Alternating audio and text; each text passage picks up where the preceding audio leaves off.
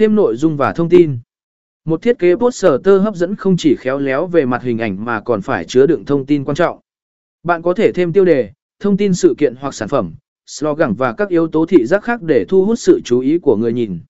Với Canva, bạn cũng có thể thêm biểu đồ, hình vẽ và các yếu tố tương tác khác để làm nổi bật thiết kế của mình. Bước 5. Giao diện và căn chỉnh. Canva cung cấp một giao diện trực quan và dễ sử dụng để bạn có thể dễ dàng kéo, thả và căn chỉnh các yếu tố trong thiết kế poster.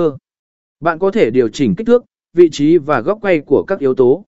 Bạn cũng có thể sử dụng chức năng Layer để xếp chồng các yếu tố và tạo hiệu ứng độc đáo.